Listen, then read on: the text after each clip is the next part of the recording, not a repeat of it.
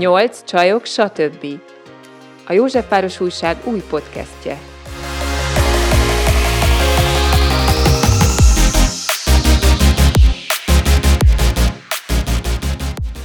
Sok szeretettel köszöntjük a Nyolc csajok, stb. podcast hallgatóit. A mai témánk a szexuális edukáció lesz. És vendégnek Várhegyi Anna szexuálterapeutát hívtuk, aki rengeteg minden mással is foglalkozott még, amit mindjárt elmond, hogy mik voltak. Szia! Sziasztok, és köszöntöm a podcast hallgatóit is, és nagyon szépen köszönöm a meghívást. Alapvetően egyénekkel és párokkal, az ő szexuális problémáikkal és elakadásaival foglalkozom, de 12 évig középiskolában, gimnáziumban tanítottam biológiát, és már ott nagyon fontosnak ítéltem meg a szexuális nevelést, illetve nem csak én, hanem a gyerekek is nagyon nagy örömmel fogadták, inkább izgatottsággal, amikor erről beszéltünk, és nem csak a szaporodás témakörével, hanem ennél sokkal bővebben. Úgyhogy azóta is, ha tehetem, akkor szexuális neveléssel is foglalkozom, zemiben középiskolásokkal, illetve tavaly elindítottunk egy szülői csoportot. Az a címe a szülői csoportnak, hogy segítség a gyermekem már egy szexuális lény, és hogyan fogok erről vele beszélni. Tehát kimondottan ezekkel a témákkal foglalkozunk, amiket egyébként most, amikkel veletek is most beszélni fogunk. Akkor csapjunk is bele a közepébe. Én, mint két hát kiskamasz, édesanyja, nekem már voltak problémáim, vagy hát én már beleakadtam a témába otthon, de mielőtt ebbe belemennék bővebben, az az első kérdés, hogy egyáltalán hogyan, mikor kezdjük el a gyerekeknek a szexuális nevelését. Mit is jelent ez? Azt mondod, hogy szexuális lény, valaki azt mondja a gyerekekről, hogy onnantól kezdve, hogy megszületnek gyakorlatilag ők szexuális lények, akkor hogyan indítsuk el ezt a pályát? Mert hogy nekem a problémám ezzel az is volt, hogy én annak idején szerintem nem kaptam olyan mankókat, vagy olyan nevelést, vagy olyan segítséget, vagy nem láttam olyan mintákat, amik, amikkel én jól tudtam volna operálni akkor, amikor nálunk felmerültek otthon ezek a kérdések, és valószínűleg még fel fognak merülni. Igen, szerintem ezzel elég sokan vagyunk így. Hát ugye a szexuális nevelés az igazából a szexuális életre való felkészítés, úgyhogy Zsófi, teljesen igazad van, hogy gyakorlatilag már a születéstől kezdve a gyerekekben ott van a szexualitás, és mi is akarva vagy akaratlanul szexuálisan neveljük őket. Tehát az első pillanattól kezdve, amikor azt mondjuk a, nem tudom, a kisfiúnak, az nem az első pillanat, de mondjuk a, egy kisfiúnak, hogy mossa meg a kukiát, vagy a, arról beszélgetünk velük, hogy miért csókolóznak a felnőttek, vagy ahogyan megöleljük őket, szeretgetjük, simogatjuk, hiszen ez is már lényegében a szexualitáshoz kapcsolódik, az intimitáshoz kapcsolódik. Azt hiszem, hogy mindenkinek a fejében az van, hogy hát a szexuális nevelés az egy ilyen leülök és beszélek a gyerekemmel, de én sokkal inkább azt gondolom, hogy ez egy folyamat. Tehát onnantól kezdve, hogy lát minket ez a gyerek, meg ahogy viselkedünk uh-huh. mi vele, ahogy mi állunk hozzá, uh-huh. hogy mhm. megérintjük, már itt, itt ebben elkezdődik egyfajta igen. egyfajta nevelés. Szóval mintákat adunk neki akarva vagy akaratlanul is. Szavakat használunk, amelyek néha nehezen jönnek tőlünk, néha pedig könnyen. De mm, szóval, hogy, hogy mi, mi magunk is neveljük őket. És akkor térjünk is át a másik kérdésre, hogy a, a szülők szexualitását hogyan kezeljük, vagy hát a saját szexualitásunkat, hogy ezt, ezt hogyan tálaljuk a gyereknek, hogy ö, ne váltsunk ki belőle hatalmas rémületet, hogy úristen, milyen zajok szűrődnek át a szomszéd szobából, vagy esetleg rányít a szülőkre, akkor valami óriási baj történik, hogy ezt hogyan lehet megelőzni. Hát erre általában az szokott lenni, ugye nálunk is előfordult, hogy hogy a gyerek azt mondja, hogy birkóztok? Nekem mondta a kisebbik gyerekem, hogy anya, velem is birkózol úgy. Meg aztán volt a, anya, gyere, hajókázzunk, ahogy ti is szoktat. Na, mindegy, én ebbe belemegyek, nem tudom, hogy jó-e, már mint hogy így. Abszolút, csak ugye ezer kérdésem lenne feléd is. És mit, mit szoktál válaszolni? Mármint melyik részére ez hát a amikor ezt megkérdezi, hogy akkor velem is birkózol erre, mit, mit vele szólsz? Hát akkor azt mondtam, hogy hát gyere, megmutatom, hogy hogy birkóztunk, és nyilván akkor elkezdem ölelgetni, és akkor abból átmegyünk egy ilyen csiklandozásba. De a hajókázásnál, meg, hogyha az is érdekel, akkor, akkor így rám feküdt a gyerekem, és akkor dőlöngéltünk jobbra-balra. De akkor nem mondtad, nem mondtad azt neki, hogy... Hogy nem mondtam neki, Más hogy történik. igazából itt az nem, nem. Tehát, hogy nem, nem mentem túl ezen, meghagytam őt ebben. De nem tudom, hogy ez jó máskülönben. Tehát, mm-hmm. hogy a zavarba jövök máskülönben mindig, amikor Aha. ez a gyere birkózzunk, meg uh-huh. gyere ö, hajókázzunk. Meg gondolom, egy bizonyos életkor felett azért már sejteni fogja, hogy nem Nyilván nem igen, az tehát történik, most kisgyerekről van szó, nem 18 éves kifejlett Hogy mi, mi a, akkor a, Anna hozzá szól a kérdés, hogy, hogy mi az az életkor, amikortól már azt lehet neki mondani, ami valójában történik. Itt azért az a, az a kérdés, hogy mennyit észlel például abból, ami köztetek történt, Zsófi mert ha nem látott, mondjuk csak hangokat hallott, és ezektől a hangoktól nem ijedt meg, hanem ő azt érzékelte, hogy valami nagyon vidám dolog történik abban a szobában, akkor... Biztosan ez volt, mert meg is csiklandozta a talpunkat. Nagyon gáz volt nekünk. De be, bement a szobába? Igen, Jaj. sötét volt, tehát hogy... Jaj. Jaj. Tehát rátok nyitott. Igen, igen. Uh-huh. Aha, aha. Uh-huh.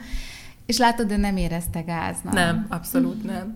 Tehát, hogy, hogy, és akkor innentől teljesen rendben, és szerintem nagyon, nagyon jó, hogy így bevettétek a játékba, és persze nem szexuális értelemben, hanem, hanem hogy ez egy jó dolog, és ezzel ezt közvetítettétek, hogy szeretitek egymást, hogy szívesen vagytok együtt, uh, úgyhogy azt hiszem, hogy ez, ez a cél az megvalósult. Nyilván ez egy másik dolog, hogyha úgy nyit be mondjuk a gyerek a szobába, hogy megijed vagy olyan hangokat hall, ami ijesztő számára. Esetleg a szülő észre sem veszi, hogy benyitott. Pontosan. És akkor úgy másnap jön mondjuk, hogy a gyerek, hogyha mer erről beszélni, mert még az is előfordulhat, hogy nem. És uh, szerintem ilyenkor egyrészt ugye nagyon fontos kideríteni azt, hogy ő mit gondol, vagy mit látott, vagy mit érzékelt, megijedte ettől, mert a kis fejükben olyan gondolatok lehetnek, mint hogy ő lefordította azt, hogy hát, hogyha ti ott ahogyan vagytok, akkor biztos birkóztok, mert ugye az ő világában a birkózás van jelen és lefordíthatja úgy is egy gyerek esetleg, hogy bántalmazásról van szó, vagy, vagy bármi ilyesmiről, is megijed. Úgyhogy az első és legfontosabb dolog szerintem az, hogy ki kell derítenünk, hogy mi van az ő fejében, mit látott, mit hallott, lehet, hogy nem is emlékszik rá, hogy ránk nyitott, mert félálomba jött be. És ha nem tudunk róla, hogy ő mit hall, mit lát, vagy ránk nyitott tehát hogyha nem, nem beszél róla, akkor akkor hány éves, hány éves kortól lehet ezt megelőzni, és szólni neki arról? Megelőzni szerintem nem. nem. Tehát meg kell várni, amíg először ránk nyit? Le, lehetőleg, lehetőleg zárjuk azt a bánkat, hogy van, van rá mód ha, de ha bármit visszajelez, mert azért a gyerekek uh-huh. kíváncsiak, uh-huh. érdeklődőek, tehát valószínűleg kérdezni fognak, uh-huh. hogy ez micsoda, akkor mindenképpen nagyon-nagyon meg kell őket nyugtatni. Nem bántásról van szó, nem uh-huh. arról van szó, hogy nem tudom, apu bántja anyót, stb., hanem, hanem hogy mi szeretjük egymást, például, nem tudom, birkóztunk, vagy játszottunk, vagy bármi olyat csináltunk, ami, ami számunkra egy kellemes dolog, vagy akár szeretgettük, simogattuk egymást, mert ezeket ismerik a gyerekek, ezeket a, a dolgokat, és természetesen a későbbiek során már, már rátérhetünk, hogy, hogy mi ab, abban az esetben, hogyha, hogyha ő tovább kérdez. De az a legfontosabb, hogy az ő kis világa az biztonságban legyen, és, és hogy mi szeretjük őt is, egymást is, és itt semmi olyan dolog nem történt, amit mi nem akartunk volna mondjuk egymással kezdeni. És akkor már is lehet, hogy nem mondtunk ki mindent, de azt az érzést utána elviszi, hogy, hogy hát a szülők szeretik egymást, és ők is valamilyen módon egymással foglalkoznak. Nekem van egy olyan példám, amikor a fiú gyerekem első osztályos volt, akkor azzal jött haza az első héten ráadásul, hogy anya, én már tudom, hogy mi a szex. És ez azért volt gáz, mert ez így, hogy szex, tehát hogy körülbelül akkor hallottam először kicsúszni a száján, lehet, hogy nem először mondta, de hogy én akkor mm. hallottam tuti fix, és akkor így lefagytam, és tényleg, és és akkor mit tudsz róla? Kérdeztem én, és akkor azt mondta, hogy a szex az, amikor a lány szopogatja a fiú farkát. És akkor aztán még jobban így visszahőköltem, és akkor kérdeztem tőle, hogy ezt mégis ki mondta, szabad meg tudni? És akkor mondta, hogy hát az egyik hetedikes mondta, hogy, hogy ő már szexelt, és ez történik szexelés közben, és hogy, hogy a gyerekem ezt, ezt tulajdonképpen kinyilatkoztatta, tehát, hogy úgy tűnt, mintha neki ez, ez egy axióma lenne, hogy kész, ez a szex, és én most akármit mondok itt, azon tutira nem tudok változtatni. És ez, ez volt az első ilyen igazán kétségbejtő alkalom, amikor, amikor nem tudtam azt, hogy, hogy most akkor mennyire menjek bele, hogy mi is az a szex, mert van egy rossz tudása, nem úgy voltam vele, hogy még nekem erről be kéne számolni, hogy ez tulajdonképpen mi, Úgyhogy én eléggé kétségbe voltam esve, és így, és így hadováltam, és akkor azt hiszem a tesom volt az, aki, akinek így meséltem, hogy ez történt, és hogy nem tudok ezzel a szitúval mit kezdeni, és akkor ő így leültette a gyerekemet, de hát ő egy ilyen a 25 perces kis előadást tartott, persze arról, hogy vannak a lányok, meg vannak a fiúk, és akkor szeretik egymást, és akkor aztán, aztán ők összeölelkeznek, meg aztán van nekik egy ilyen himbilimbi, meg egy olyan nungesztáni, hát és akkor összerakják, ami van, de hát így, így és így láttam a gyerekemen, hogy jó, jó, jó, oké, oké, oké, haladjunk, haladjunk, haladjunk, de mindegy, az volt a lényeg, a tesóm próbálta arra rámenni, hogy, hogy de a lányokat megbecsüljük, a lányokat szeretjük, de hogy például ilyen, ilyenkor mi, mi, mit kell csinálni, amikor a gyerek beleütközik a szexbe, én még nem tartom rá éretnek, hogy erről beszéljek, sőt, azt se tudom, hogy mennyire mélyen beszélhetek róla, de valamit mondanom kell. Akkor És én... megint hozzátenném, ezzel a megelőzéssel jövök folyamatosan. hogy ugye ez az internetnek köszönhetően ez egyre előbb következik be, hogy szembesülnek olyan dolgokkal, amikre nincsenek felkészülve, és hogy onnantól, hogy egy közösségbe jár a gyerek, onnantól gyakorlatilag elkerülhetetlen az, hogy ilyenekkel jöjjön haza, ilyeneket halljon. De akkor tényleg hány éves az a kor, amikor én előzöm meg ezt valahogy, tehát nem beszélhetek mégis négy évesen arról, hogy még mielőtt iskolába menne, hogy ezt, ezt hogyan kell jól nem tudom, hogy hogyan kell jól csinálni, de pár ötletet talán ehhez hozzá tudok kapcsolni. A gyerekeknek van egy természetes szexuális fejlődésük is, minden korosztály más és más, és máshogy érdeklődik egyébként a szexualitás iránt, nem tudsz elé menni. Tehát mm. amikor jön a kérdés, akkor tudod megválaszolni. Uh-huh. Úgyhogy visszatérve a Judita Zsófi kérdéséhez, Szóval szerintem nagyon-nagyon jól csináltad azt, hogy, hogy kiderítetted, hogy a kisfiat hol hallotta, és mit tud már erről. Ez, ez fontos, hogyha kérdez egy gyerek, bármilyen kérdést föltesz, akkor ez az első. Milyen ö, ismeretei vannak már, ki mondta, nem faggatni, csak egy kicsit beszélgetni vele ö, erről és utána talán érdemes végig gondolni azt, hogy mi mit szeretnénk erről elmondani. Teljesen érthető, hogy megijedtél, hogy, hogy összezavarodtál, vagy, vagy legalábbis így lesokkolt ez a helyzet, és azt érezted, hogy ebből nehéz nyerni. Ilyenkor ajánlom azt, hogy bátran vegyünk egy levegőt, és azt mondjuk, hogy figyú, erről majd még beszélgetünk. És akkor egy kicsit én is végig tudom gondolni azt, hogy, hogy hogyan tudok erre a témára visszatérni. És este, amikor már nincs ilyen fölfokozott állapotban, egy jó kis összebújás bejön az ágyba hozzád, vagy te hozzá, akkor már fogsz tudni esetleg beszélgetni erről. Nagyon jó kis könyvek vannak. Elmész a pagonyba, ott, vagy, vagy bármelyik könyvesboltba, végignézed ezeket a, ezeket a könyveket, és ezeket segítségül tudod hívni. Tehát vannak olyan könyvek, ez a Hogyan lesz a kisbaba, például az N. Fiszkinek mondják talán, bájos kis rajzok vannak benne, és tényleg segítség, hogyha azt együtt megnézegetitek. És akkor Judit egyébként visszatérve a kérdésedhez, tehát lehet, hogy már óvodáskorban Sőt, óvodáskorban már nagyon érdeklődnek mm. a gyerekek a nemi szervek iránt, hogy milyen a fiú kuki, a lányok punci. Ugye ez az a kor, amikor simán mutogatják egymásnak, esetleg meg is fogdossák, amikor kitapasztalják azt, hogy milyen kellemes élmény magukhoz nyúlni, stb.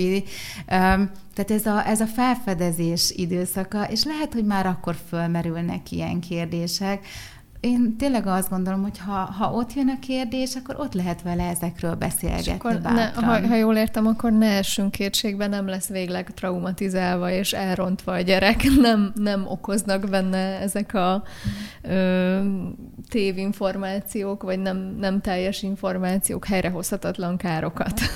um, a, a, azt gondolom, hogyha, hogyha mindig annyit mondunk neki, amennyire uh-huh. ő kíváncsi, uh, de az az igazság, uh-huh az egyáltalán semmilyen traumatizációt uh-huh. nem okoz. Az viszont okozhat traumatizációt, hogyha mondjuk egy, egy maszturbáló óvodást megszégyenítenek, rászólnak mások előtt. Ezek például nagyon traumatikus helyzetek lehetnek, de az, hogyha én leülök vele, és egyébként beszélgetek az ő, ők is szintjén uh-huh. arról, hogy hogyan lesz a kisbaba, ebben semmi traumatizáció nincs, és ehhez még egy dolgot szeretném mondani, hogy a mi fejünkbe ugye megjelenik az, hogy milyen egy szexuális aktus, hogy, hogy mekkora egy, egy, egy vérelteli pénisz. Tehát, hogy mondom, és, és arra gondolok, hogy úristen, ha ezt egy gyerek elgondolja, de egy gyerek nem arra gondol, tehát egy ovis gyerek egy ovis kukit képzel maga elé, meg egy ovis puncit, ha, ha erről van szó. Úgyhogy semmilyen traumatizáció, azt mm. gondolom, hogy ebben, ebben nem lesz. Jókat fognak ezen mosolyogni, jókat nevetnek, és és onnantól kezdve valahogy ez így beépül és elfogadhatóvá válik. És akkor térjünk is vissza erre az önkielégítés témakörre, mert hogy, hogy itt már az óvodáskorban említetted, mi a kamaszokkal kapcsolatban akartuk kérdezni, hogy ezt, ezt hogyan kezelje a szülő, de akkor induljunk itt az óvodáskortól, mondtad, hogy nem szabad megszégyeníteni. Hogy mm. hogyan kell ezt a témát kezelni? Ugye a fiúknak a kukiuk tulajdonképpen mindig szem előtt van. Tehát amikor pisilnek, amikor mosakodnak, a lányoknak ugye a punciuk az rejtettebben van. Nagyon, nagyon izgalmas, ahogy már mondtam, tehát ez az, az óvodás korban, és bizony hamar észreveszik, hogyha oda nyúlnak, akkor ez kellemes élmény lehet nekik, sokszor ez ilyen nyugtató hatással is bír. Ha a gyerekünket esetleg látjuk, hogy így simogatja magát, vagy asztalhoz dörgölőzik, vagy az ágy széléhez, vagy bár, bármi ilyesmit csinál, akkor nyugodtan mondhatjuk, hogy figyelj, ne, nem gond, csak, csak egyedül, amikor nem látnak mások. És ezt lehet, hogy többször, sokszor úgy el kell mondani, és akkor ezzel már igazából egy kicsit úgy az intimitásra is neveljük. Vagy esetleg azt mondhatjuk, figyelj, engem nem zavar otthon, de mondjuk az oviba figyelj rá, hogy, hogy ne. És akkor lehet, hogy ezt így többször is el, el kell mondani. Tehát, hogy, hogy, hogy ez egy természetes dolog, csak ahogyan nem, nem, nem tudom, pisilünk vagy kakilunk mások előtt, akkor is elmegyünk vécére, maximum előttem, hogyha tehát mhm. meg kell törölni fenekét. szóval értitek? Tehát egy picit így nevelgetni, de hogy ez olyan természetes. És hát kamaszkorban meg, hogy gondolat Judit, tehát hogyha benyitok például, amikor ön kielégít, vagy... Például. Vagy más van a fejedben? Hát nekem még nem volt kamasz gyerekem, úgyhogy nem tudom, hogy milyen De szituációkra kell felkészülni. Vannak ilyen szituk, én emlékszem. De kamasz lány voltam, nem kamasz fiú. A kamasz lányok is maszturbálnak, és a kamasz lányokra is rá lehet nyitni. Uh-huh. Hát igen, de mondjuk annak kevesebb a látható jele. Én csak a, a Sex Education sorozatra tudok támaszkodni, hogy ott az egyébként ö, pszichológus szülő meglehetősen rosszul kezelte a témát. Igen. Ugye több választási lehetőség van egy szülőnek, lehet az, hogy becsukom az ajtót, és utána... Az a, igen, tehát szerintem az a kérdés, hogy én akarok -e ezzel valamit mondani számára. Van-e üzenetem? Uh, ugye az egyik üzenet az lehet az, ugyanaz, hogy figyelj, legalább csuk be, vagy zárd be az ajtót. Hát ennek mondjuk az alapfeltétele, hogy be tudja zárni. Ha be tudja zárni az ajtót. És igen. erre majd szintén visszatérünk. Vagy azzal szeretnék-e kezdeni valamit, hogy az önkielégítés az milyen számunkra, vagy milyen ő számára. Mert ugye lehet, hogy van olyan szülő, akinek ezzel alapvetően problémája van, hogy valaki önkielégít.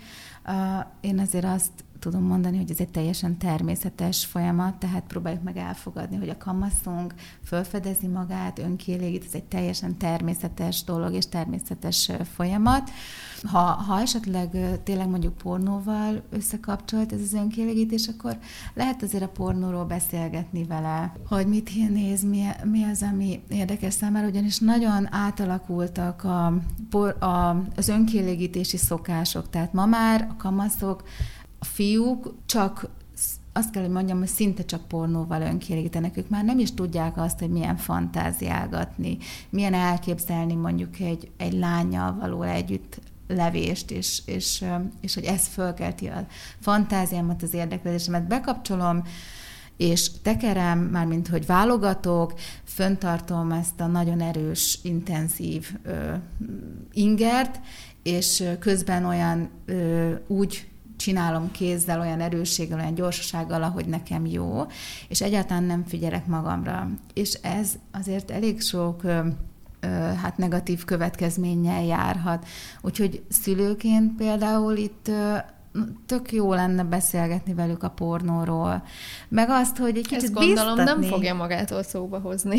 A szülő? Nem, a gyerek. A gyerek nem, nem valószínű. De mi azt mondhatjuk, hogy, hogy figyelj, próbáltad már egyébként pro, ö, pornó nélkül? És hogy egy, ez esetleg ez egy kihívás lehet, hogy, hogy, hogy, hogy próbáld meg hogy, hogy ez milyen is számodra, és lehet, hogy ő ezt, ezt, ezt kipróbálta. Tehát nekem már volt olyan csoportom, amikor szexuális nevelés órán voltam, amikor srácok beszámoltak róla, hogy ez egy kihívás volt számukra, hogy elhagyták a pornót, és mennyire, mennyire más jellegű volt az önkielégítés, és mennyivel nagyobb élmény lett egy idő múlva, és ezt megosztották például a többiekkel. De akkor a pornót is úgy kezeljük, hogy minél nagyobb elfogadással? Ha támadod, uh-huh akkor ellenérzés lesz uh-huh. a kamaszba, hiszen ő használja. Uh-huh. Tehát ez, ez olyan, mint hogy azt mondom, hogy hát az internet szar. Uh-huh. Tehát, hogy oké, okay, hogy... Uh-huh. Tehát ezt el kell fogadni, hogy ez minden kamasznál, vagy szinte minden kamasznál ez, ez alapvetés. Igen, de segíteni uh-huh. lehet azt, hogy egyébként uh-huh. milyen a szexuál, milyen a... Tehát, hogy, hogy ez mennyire nem a valóság tehát erről talán lehet velük uh-huh. beszélni. Csak hát borzasztó nehéz szülőként ilyen témákat előhozni, mert hogy ők azt gondolják, hogy nem is tudod, mi az a pornó, vagy egyáltalán. igen, pont ezt akartam mondani, hogy az járt a fejemben, hogy a kamasz gyerekkel ugye az a nehézség, hogy a kamasz az lázad ki ellen, nyilván a szülő ellen, uh-huh. nyilván amit a szülő mond, a szülő tök hülye, tehát a szülő, ha nem néz pornót, a szülő maradi, milyen korból jössz te, öreg vagy, te nem tudod, mi a trend, nem tudod követni, tehát hogy nekem ezzel is, ezzel is vannak fenntartásaim. Szóval én azért gondolom azt, a Judit itt mondta már nagyon sokszor a prevenciót, uh-huh. hogy igen, én azt látom, hogy talán tényleg az a fontos, hogy, hogy ez, a, ez a téma kezelve legy, tehát ne legyen így a szőnyeg alá söpörve, hogyha, hogyha felmerül, hogyha előjön, mert hogy az van a fejemben esetleg akkor, hogyha, hogyha ezt így nem tabusítjuk, és így a, az évek folyamán próbáljuk kiemelni ennek a jelentőségét, akkor ne adj, Atya Úr Isten, a gyerek könnyebben meglátja majd magától is akár a pornó hátrányait, vagy, vagy mm-hmm. hogy az nem fog az nyira szimpatizálni vele, vagy esetleg egyáltalán nem. Fú, nagyon szívemből szóltál, Zsófi. Meg Judittel is itt borzasztóan egyetértek, tehát a, a pornó kapcsán nagyon fontos a prevenció. Hát uh, biztos tudjátok, hogy 9-11 éves kor között már uh, találkoznak pornóval a gyerekek. És amit az előbb mondtam, hogy nekik maguktól ugye nem jut eszükbe úgy elképzelni egy aktust, na hát ott aztán végképp az arcukba Igen. van tolva, hát nem csak egy sima aktus, hanem minden is. Úgyhogy, úgyhogy igen, itt nagyon-nagyon fontos a prevenció, illetve erről beszélgetni.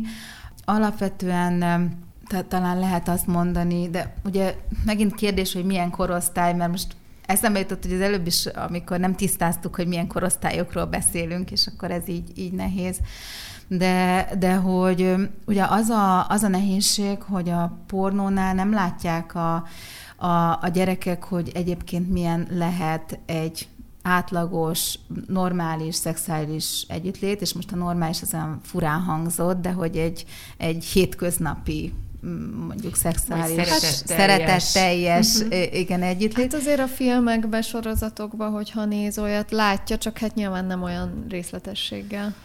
Hát akkor meg ugye a másik oldalt látják, tehát hogy olyan nagyon kis szép, nagyon kis letisztult, és egyébként az, hogy ez egy jó játéktól uh-huh. elkezdve, lehet az is nagyon intenzív, anélkül, hogy ez, uh-huh. hogy ez kellemetlen, vagy nem tudom, tehát hogy olyan lenne, mint a pornóban. Úgyhogy, úgyhogy a, tehát ahogyan mondjuk látunk egy, egy akciófilmet, ott pontosan tudjuk, hogy, hogy, az, hogy annak az egy személynek kell megváltani a világot, és el tud rohanni a robbanó bombák elől, tehát hogy olyan képességekkel rendelkezik, amikkel mi nem. Hát pont ugyanezt történik egyébként a pornóban is. Ezt talán el lehet mondani így a, így a gyerekeknek, vagy beszélni arról, hogy azért ezt, ez nagyon sok egyéb dologról is szól. Én például kamasz fiúkhoz szoktam bevinni egy táblázatot, amiben nagyon sok szempont szerint összehasonlítjuk a valós szexualitást, meg a, meg a pornósat is, és választhatnak csoportokba, hogy mire szeretnék kitölteni. És hát a, akik a pornóról töltik, azok ilyen nagyon-nagyon gyorsan készen vannak, hiszen azt is nézik. A valós, valós életesek, azok azért kicsit nehezebb számukra. És akkor utána erről beszélgetünk, és elvileg tudják, hogy mi a különbség, de például nagyon érdekes, hogy nem tudják mi ezt, hogy petting. Tehát a kamaszok ezt a szót nem ismerik. Az előjáték az nem nagyon létezik a fejükben. Az, hogy el kell jutnunk oda, hogy szexuális izgalomba kerüljünk, hogy itt az érintéseknek milyen jelentőségük van. Hát ez, ezek, ezekről szerintem érdemes, vagy hát nagyon nehéz szülőként beszélni.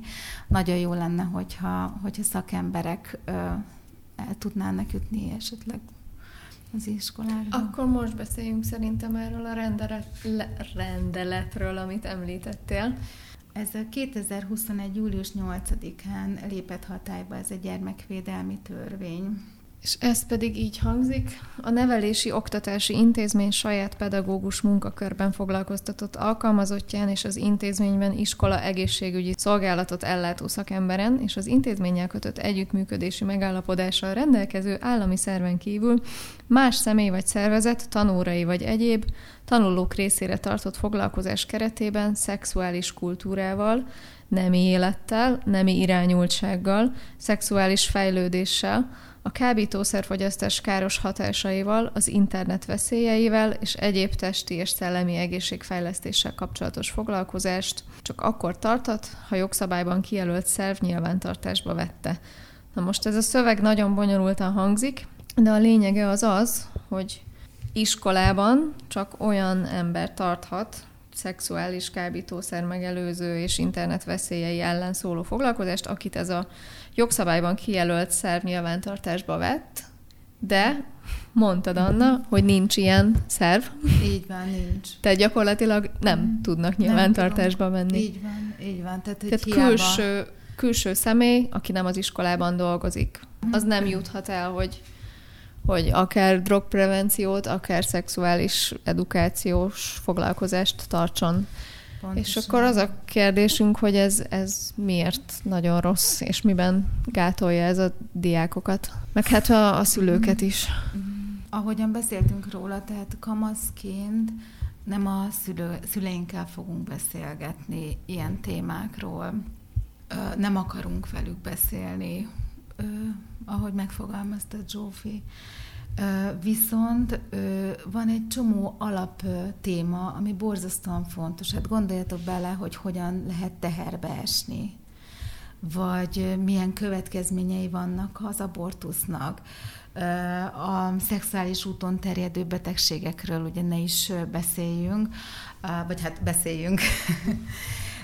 illetve például a szexuális erőszakról, szexuális kizsákmányolásról, ez még mind a szexuális nevelésnek a, a témái lennének. És akkor plusz ugye az, amiről az előbb beszéltünk, hogy itt a pornó például, de hát rengeteg a médiában felelhető hatás van, a gyerekek egymásnak mondják, vagy serdülők egymásnak mondják, ugye, amiket hallanak, rengeteg minden kering az interneten, fals információk, és, és, és pont azzal lenne jó ugye eljutni hozzájuk, hogy mitől más az a világ, mint amit, amit ők hallanak, meg látnak, vagy egy más szemléletet kapjanak, túl azokon a nagyon fontos témákon, amiket az előbb említettem. Szívesebben beszélnek egyébként másik felnőttel erről, mint a szülővel? Tehát a szülővel gondolom kínos. Igen. Igen. Hát azért, hogy a probléma van, akkor már, szere, akkor már a, a szülőkhöz is fordulnak, de, de ilyen technikai kérdésekben azért annyira nem. Legalábbis nekem ez a, ez a tapasztalatom. De hogyha valaki eljön oda, és akkor kimondottan ez a téma, akkor utána egymással is sokkal könnyebben beszélgetnek. Uh-huh. Minden korosztályban egyébként vannak nagyon jó programok, tehát a kicsiknél például a ciklussót tudnám ajánlani, ugye ők is most már az iskolákba nem tudnak menni, de olyan szépen megtanítják azt, hogy ilyen nagyon játékos formában, hogy milyen a női test, hogyan épül föl, a menstruáció miért alakul ki, hogyan történik a teherbeesés, és eljátszák. Szóval szuper, szuper program, senki nem traumatizálódik hmm. a program hatására, sőt, és most, hogyha például ezen a programon szeretne részt venni valaki, akkor szülők összeszerveződhetnek, és akkor egy külső helyszínen tudják, hát, tudnak részt venni a gyerekek ezen. De hát azért sajnos itt pont a, a nagy többséghez nem lehet eljutni ilyen alapinformációkkal sem. Azon töröm a fejemet, amióta bejött a, a pornó mint téma itt a beszélgetésünkben, hogy vélhetően a kamasz gyerek nem biztos, de szerintem előbb találkozik akkor ergo magával a pornóval, mint, a, mint azzal, hogy mondjuk saját szexuális aktusa legyen uh-huh. egy másik személye.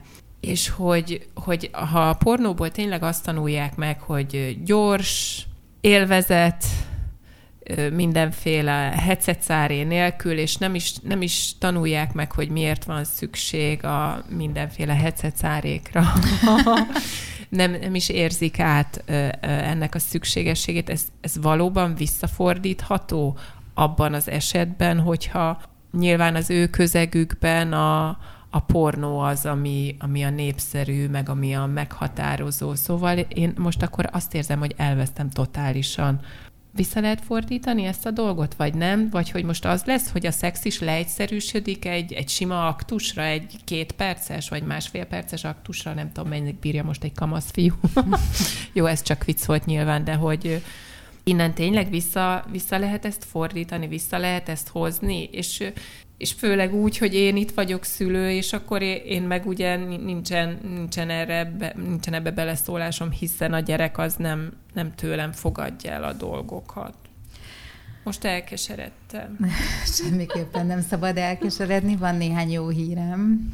amivel kezdtük a beszélgetésünket, hogy tulajdonképpen az első pillanattól kezdve mi neveljük őket, nem, nem feltétlenül szexuális, szexualitásra, de azt, hogy jó érzés ez egymáshoz érni, nem tudom, simogatni, hogy figyelünk egymásra, hogy, hogy úgy teszünk meg dolgokat, hogy a másiknak jó, jó legyen. Tehát, hogy, hogy annyira, annyira sok mindennel egyébként neveljük őket, hogy, hogy ezek, ezek megjelennek majd a szexualitásban is. A, ez az egyik, egyik jó hír, hogy persze, hogy a kamasz lázad, és azt mondja, hogy amit a szülő mond, az hülyeség, de majd, de majd utána szépen beérik mindaz, amit mi közvetítettünk ö, számára.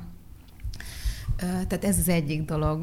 A másik az az, hogy, hogy bár tényleg használják ö, a pornót, mondjuk hozzám sokszor akkor jutnak el, amikor már a pornónak káros hatásai vannak, például nem tudom, alacsonynak érzik a libidójukat, vagy merevedési problémákat okoz, nagyon sokszor például nem tudnak elmenni a srácok, tehát azt érzik, hogy, hogy a, az aktus végén nincs, nincs vége, mert nem tudnak ejakulálni. Tehát, hogy vannak, tehát a pornónak számos következménye is van, ilyen jellegű következménye is Én van. csak kamillázok most. Komolyan. Igen. Jézusom. Igen, és ilyenkor fordulnak szakemberhez, mert akkor rögtön ugye azt érzik, hogy, hogy baj van. Mm. És akkor azért az első az az, hogy hát figyelj, mm, hagyjuk abba a pornót, és nézzük meg, hogy milyen az élet anélkül. És olyan szépen tud, tud, tudják átalakítani, tehát megtapasztalják, megérzik, hogy milyen, a, milyen is számukra egy szexuális együttlét. Persze ez egy kicsit lassabb folyamat, de hát ez, ez így szépen alakul. Úgyhogy, úgyhogy ez, ez remélem, hogy pont az ilyen beszélgetések hatására, meg, meg egyre több cikk jelenik meg most már ebben a témában, hogy bizony, hogyha van bármi, akkor, akkor érdemes elhagyni. Egy picit térjünk vissza a kisgyerekkorra. Mondtad itt az árható ajtót. Itt az egyik kérdésem az az, hogy milyen alapfeltételeket adjunk meg a gyereknek ahhoz, hogy egészségesen fejlődhessen szexuálisan, és gondolok itt most a szülőgyerek együttalvására, hogy meddig, mikortól illene külön szobában laknia, akár a testvéreitől, akár a szülőktől, és azért figyelembe véve a jelen alberlet és lakásárakat, hogy ez mondjuk nem feltétlenül megteremthető mindenhol, vagy a kellő időben. Mi, mi lenne itt az ideális, vagy hogyan kezeljük mondjuk azt a helyzetet, ahol nem tudunk külön szobát biztosítani a gyereknek, amikor kellene? Nagyon sokan nőttek föl úgy, meg nőnek föl úgy, hogy nincs külön szobájuk. Uh, nyilván nagyon jó, hogyha van erre lehetőség. Azt gondolom, hogy annyi minden befolyásolja azt, hogy, hogy egészséges szexualitás alakuljon ki, tehát a társadalmi szintől elkezdve a, az, az, az a környezeten, az iskolán keresztül, óvodán keresztül, milyen hatások érik, a családban ugye milyen mondatok hangzanak el, miket közvetítünk, hogy, hogy igazából az egy, egy része az, hogy egyébként egy szobában alszunk el a gyerekem. Ugye az már egy picit nehezebb, hogyha egy ágyban is. Sokszor olyan nehéz élethelyzetben vannak szülők, Ugye kérdés, hogy itt kinek fontos például az, hogy egy szobában aludjunk, a szülőnek vagy a gyereknek. Úgyhogy ha lehetséges, akkor meg, meg kell próbálni őt elaltatni esetleg külön, de úgy, hogy ne féljen, hogy bármikor átjöhet, hogyha És szeretne. mikortól? Három hónaposan már pakoljuk át egy másik szobába, vagy mm. elég négy évesen? Hát figyelj, Judit, nekem erről amúgy az a véleményem, mm. hogy megszületik a gyereked, és és azt te, te pont, pontosan tudni fogod azt, hogy te, tehát hogy az elején nagyban meghatároz az is, hogy te mennyire tudod elengedni a gyerekedet, szerintem. Mhm. Nálam ez abszolút így volt. Tehát én három éves koromig szoptattam a, a kisebbik gyerekemet, és azt éreztem már, hogy megőrülök attól, hogy, hogy még éjszaka is rám jár és akkor nappal nem voltam normális kb. már, tehát így nem voltam magamnál a fáradtságtól, és rájöttem arra, hogy akkor most az van, hogy, hogy ezeket így szépen szét kell szedni, mert ez így nem, nem működik, mert én nem vagyok működőképes emellett, és akkor nyilván így a gyereknek szépen adagoltam, hogy akkor lesz új szopát, saját ágyat, tütörötő. Tehát, hogy, és akkor, és akkor ez működött. De a mai napig az van még, hogyha ő rosszat álmodik, vagy, vagy nincsen persze, jól, persze, akkor más. ő bejön, akkor ő ott alszik, de van olyan, hogy annyira horkol, hogy az éjszaka közepén fölébresztem, és megmondom neki, hogy most ballagjál vissza a szobádban, mert nem tudok tőled aludni egyszerűen, és jó, kicsit muffog, de visszamegy. És az, hogy testvéreknek mikor legyen külön szobájuk? Az még egy pillanat, csak hogy a, hogy ugye az is fontos szerintem, hogy a szülők a gyerek születése után egymásra találjanak mert hogy azért az első hónapok azok nagyon is a gyerekről szólnak, meg esetleg a mm, regenerálódásról, rengeteg időt és energiát viszel a, a, a gyerek is. Azért az is fontos, hogy, hogy, hogy az ő szexuális életük is helyre jöjjön. Úgyhogy hát ebben kell lavírozni, és hogyha nagyon sokáig együtt alszanak, például a szülők, gyerekek, akkor azért tényleg föl lehet tenni a kérdés, hogy ez most kinek fontos. Mert lehet, hogy éppen valamelyik szülő azért ragaszkodik hozzá, mert nem szeretné folytatni a kapcsolatát a másik szülővel. Úgyhogy annyira összetett ez a kérdés, hogy nem fogjuk tudni azt mondani, vagy én legalábbis nem fogom tudni azt mondani, hogy mi a jó, vagy mi a mhm. helyes, de egy picit ugye ez a természetes leválás, amit a Zsófi is mondott, hogy hát egy kicsit mérlegelem azt, hogy, hogy hát mi volt így a gyerekem előtti időszakban, hogyan éltem, az hiányzik-e nekem, uh-huh. illetve hogy neki mire van szüksége, tehát hogy nem egyik pillanatra a másikra kidobom és pont, hanem hogy ő biztonságban érezze magát. Tehát odafekszem, elaltatom, ha fél, akkor jöjjön át, tehát tehát, hogy biztonságban legyen az ő kis lelke, az nagyon-nagyon fontos, de ne használjam a gyerekemet bármire is. Hogy mikortól van arra szükség, hogy privát teret biztosítsunk mm. mondjuk a nagyobb gyereknek? Hát ugye ez a kiskamaszkorban, amikor már ugye eléggé fölfedezik önmagukat, maszturbálni kezdenek, akkor, akkor már nagyon jó, hogyha van nekik saját terük, akkor nem fognak olyan nagyon rossz szokások kialakulni, vagy hogy nagyon gyorsan kell letudni, mert uh-huh. meg fognak látni engem. De hát, hogyha nincs rá lehetőség, akkor nincs rá lehetőség, azért elég sokan megoldották már. De uh-huh. hát ez, meg akkor válik, ugye, tehát akkor lesz igényük is arra a gyerekeknek, hogy ők már nem szeretnének a tesókkal egy szobában lenni hogy legalább egy vékony falat uh-huh. odaépíteni a kettőjük közé. Ja, mi, ez, mi ezzel kapcsolatban amúgy nekem is ez a tapasztalatom, hogy így a gyereken látod azt, uh-huh. hogy ez már így nem működik tovább. Már annyira gyarap, gyarapodnak a veszekedések, állandó feszkó van, hogy, hogy így leesik, hogy ja, külön szoba kéne mi. Úgyhogy... Nálatok hány évesen volt?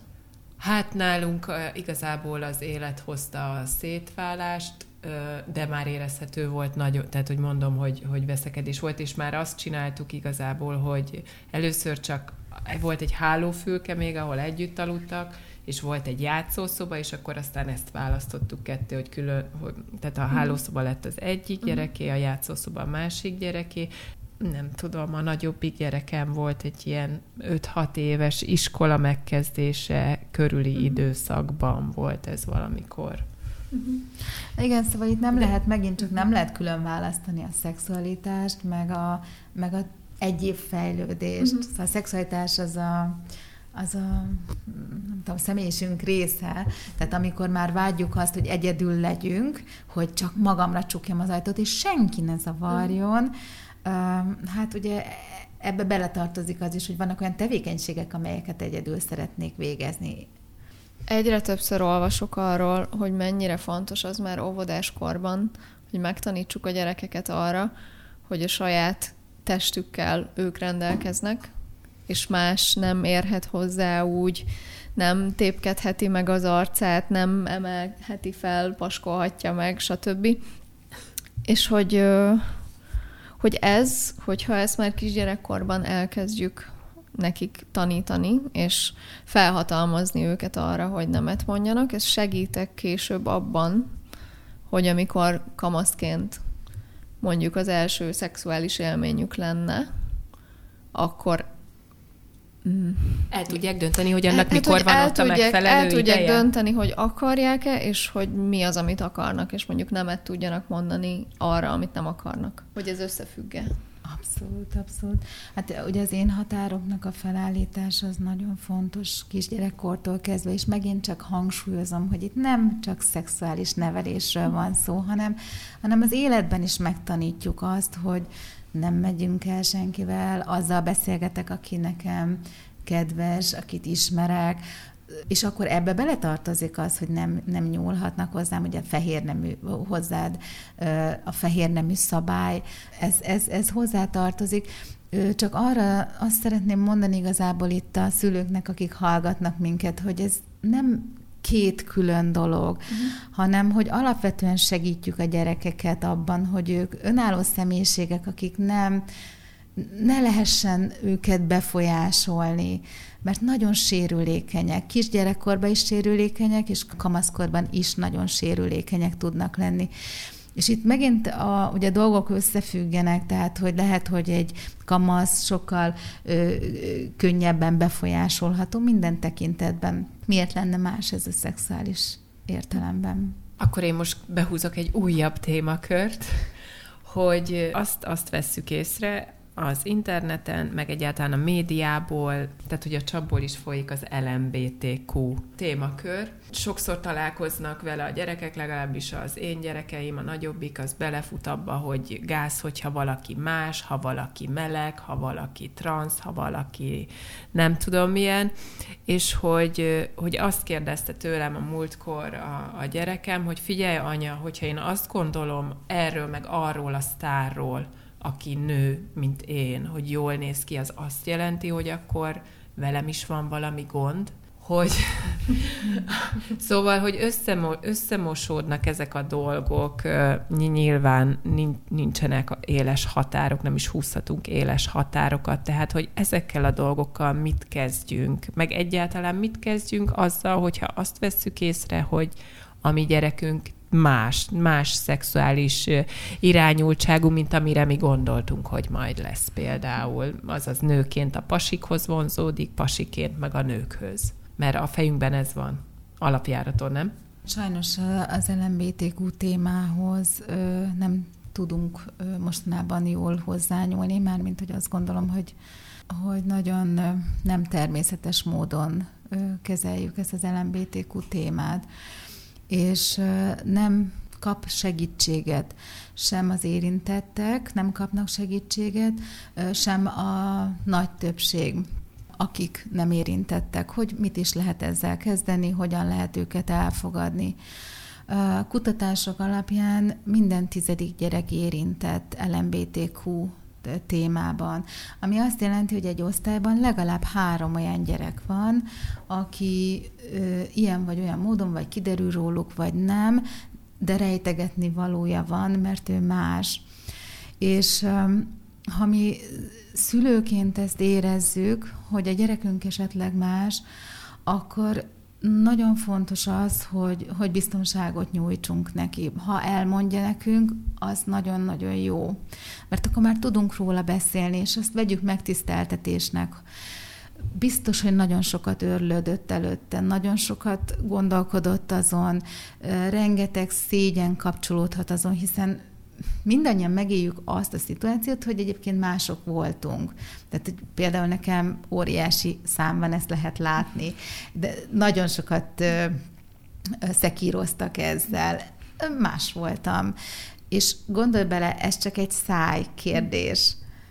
Na de nekik valami sokkal-sokkal mélyebb, sokkal nagyobb titok az, amit ők, amit ők magukban tartanak. Úgyhogy a szülőként bármit mond a gyerekünk, akkor, akkor köszönjük meg azt, hogy ezt megosztotta velünk, próbáljuk meg nem megkérdőjelezni, hogy hát biztos, hogy nem így van, meg nézd meg, hogy milyen jól néz ki ez a srác, vagy ez a csaj, és akkor ott ajánlgatjuk neki, hogy de így, de úgy, hanem, hanem adjunk ennek időt, hogy köszönöm, hogy elmondtad, persze mi is össze vagyunk zavarodva, mert nem ezt gondoltuk, hogy nem ilyen élete lesz. Ezer kérdés van, aggódunk érte, hogy úristen bántani fogják őt, hogy, vagy hogy mi rontottunk el, elkezdődik az önvált, hogy biztos én, én tehetek róla, hogy a gyerekem ilyen lett.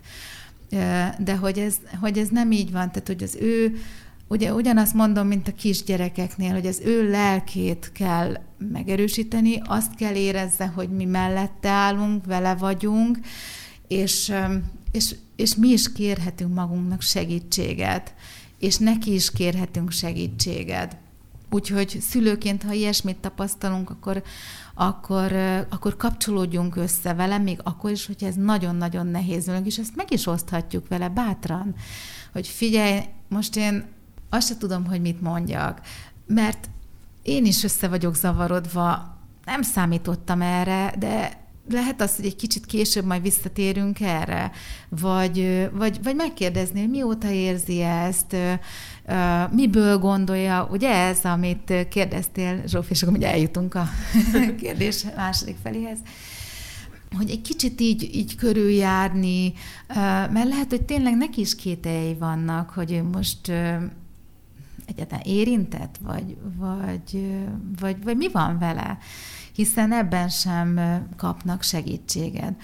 Azt se tudják szerintem, hogy a gyerekek, hogy a három kategórián kívül mondjuk a, a, a, a meleg, meg a heteroszexuális, meg a biszexuálison kívül nagyon sokszínű árnyalat van például a vonzódás tekintetében.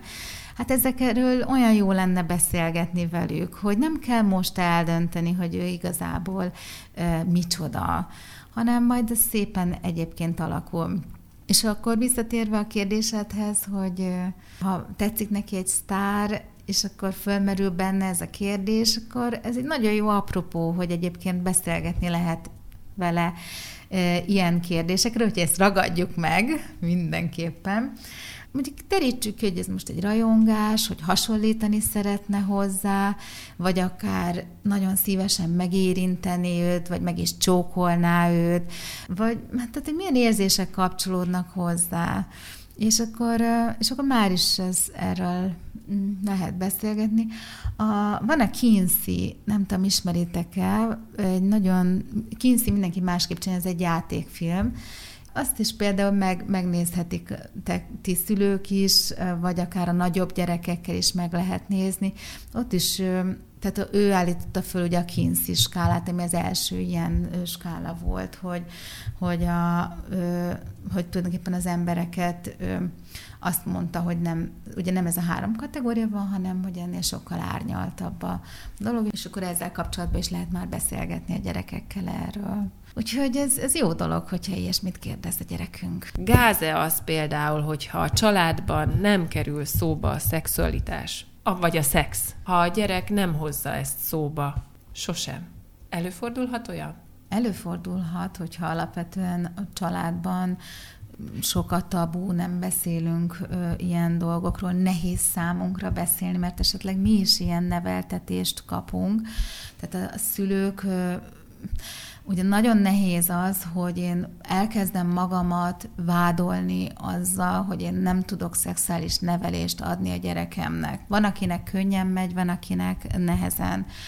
Hát először is azt mondanám, hogy próbáljunk meg azért egy picit úgy óvatosan, de ügyesen kapcsolódni a gyerekekhez. Például mondjuk mi néztük a Jó Barátok című sorozatot, és ott lépten nyomon olyan dolgok vannak, vagy kerülnek elő, az óvszer, a teherbeesés, a csókolózás, a pornó, stb.